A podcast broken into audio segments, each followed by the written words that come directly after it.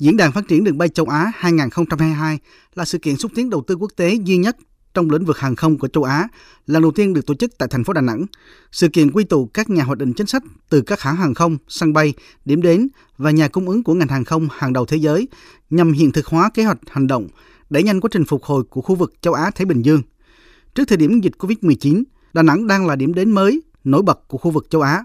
thu hút 39 đường bay quốc tế với hơn 500 chuyến bay mỗi tuần. Sau 2 năm ảnh hưởng nặng nề của đại dịch Covid-19, các đường bay quốc tế bị gián đoạn khiến ngành hàng không và du lịch thành phố đối mặt với thách thức to lớn. Sự kiện được tổ chức trong một bối cảnh vô cùng đặc biệt, đó là Việt Nam vừa mở cửa bầu trời quốc tế và đón những chuyến bay quốc tế đầu tiên trở lại. Trong lần đăng cai sự kiện này, Đà Nẵng mang đến một môi trường thuận lợi và hiệu quả cho các hoạt động trao đổi và kết nối kinh doanh giữa các đối tác hàng không và du lịch. Phát biểu tại lễ khai mạc, ông Lê Trung Chinh, Chủ tịch Ủy ban nhân dân thành phố Đà Nẵng cho biết: Chúng tôi đặt mục tiêu trong vòng 2 năm từ năm 2022 sẽ khôi phục hàng không như thời điểm trước Covid-19. Đặc biệt là kết nối Đà Nẵng với các trung tâm hàng không quan trọng, kết nối Đà Nẵng với các thị trường xa như Mỹ, châu Âu, Trung Đông, đồng thời tiếp tục xúc tiến các đường bay mới đến các thị trường tiềm năng như Ấn Độ, Đông Nam Á. Sau lễ khai mạc Diễn đàn Phát triển đường bay châu Á 2022,